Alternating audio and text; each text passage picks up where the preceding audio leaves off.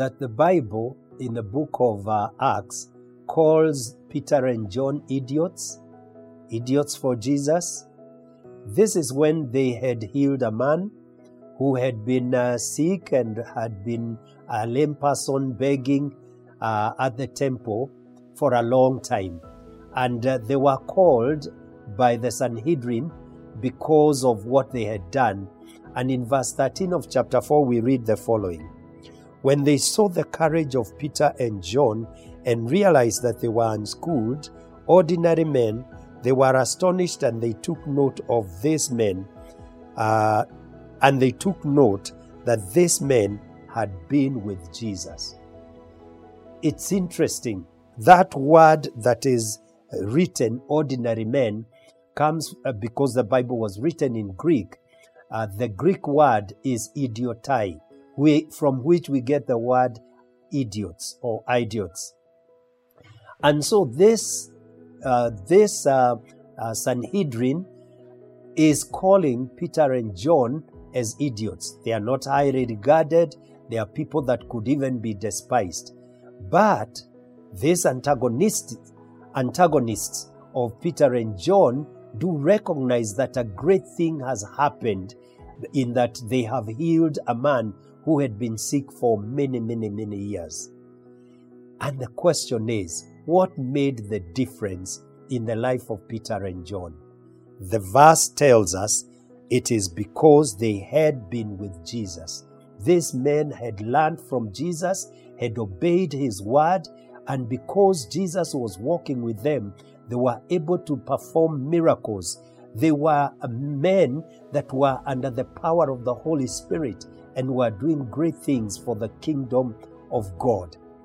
I want to suggest that when we walk with Jesus, when we slay the old man, you know, that uh, was opposed to the things of God, then we will access the power of the Holy Spirit.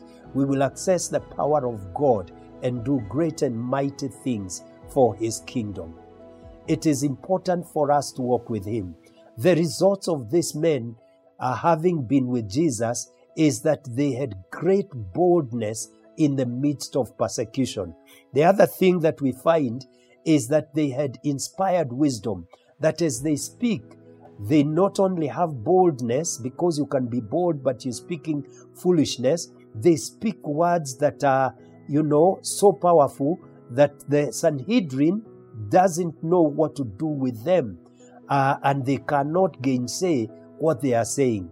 I think the third result is this that a miraculous sign has been performed that gives great witness to the Lord Jesus Christ in the world that they are living, so that the whole of Jerusalem or many people in Jerusalem have come to know that Jesus is alive and well and he's working among his people.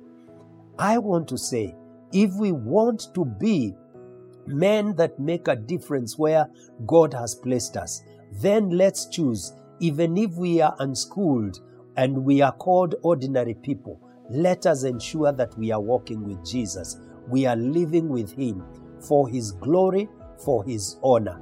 And that way, we will find no matter what situation we face, we are able to overcome it. Like Peter and John, we will be bold or courageous. Like Peter and John, we will find that we are given words of wisdom when we need to speak to antagonists that are against us. We will find that we are able to give a powerful witness that testifies about God. The question is will you choose to be with Jesus? Will you choose to walk with Him and make the difference wherever it is that God sends you?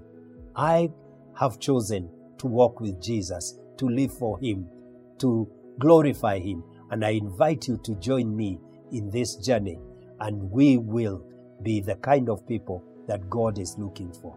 Have a great time. God bless you as you think about what I have said. Thank you.